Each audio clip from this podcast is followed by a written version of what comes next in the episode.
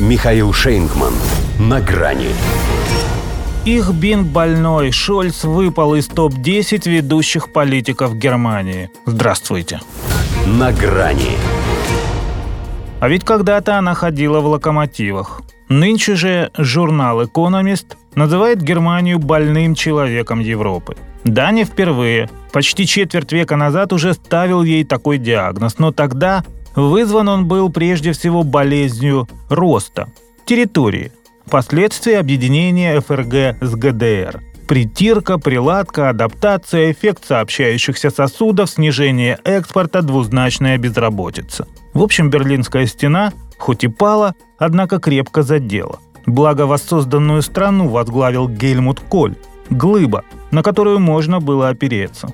Теперь у них канцлерит некто Олаф Шольц, возведенная в степень серость. И это не о веществе – Поскольку было бы оно у него в необходимом количестве, сообразил бы, что что-то пошло не так, сразу как только начал стремительно терять популярность. А сейчас он впервые после прихода к власти выпал даже из первой десятки ведущих политиков Германии. Еще неделю назад, седьмой, он уже двенадцатый, с исторически худшим показателем одобрения в 25%.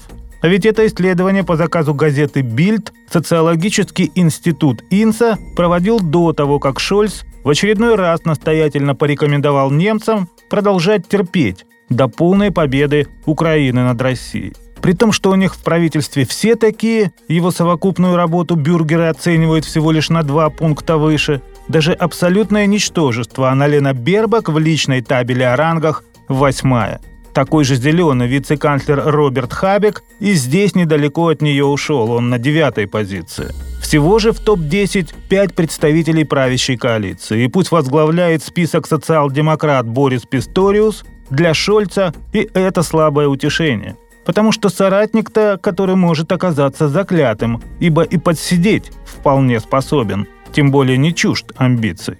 Хотя лидерство шефа Бундесвера в нынешних обстоятельствах выглядит вполне закономерным, поскольку оборонка – это все, что у них еще движется. Правда, как водится на восток, что обычно тоже до добра не доводит. Но остальная эта промышленность уже либо валит на запад, перемещая производство в Америку, либо валит са, совсем, тихо и необратимо загибаясь.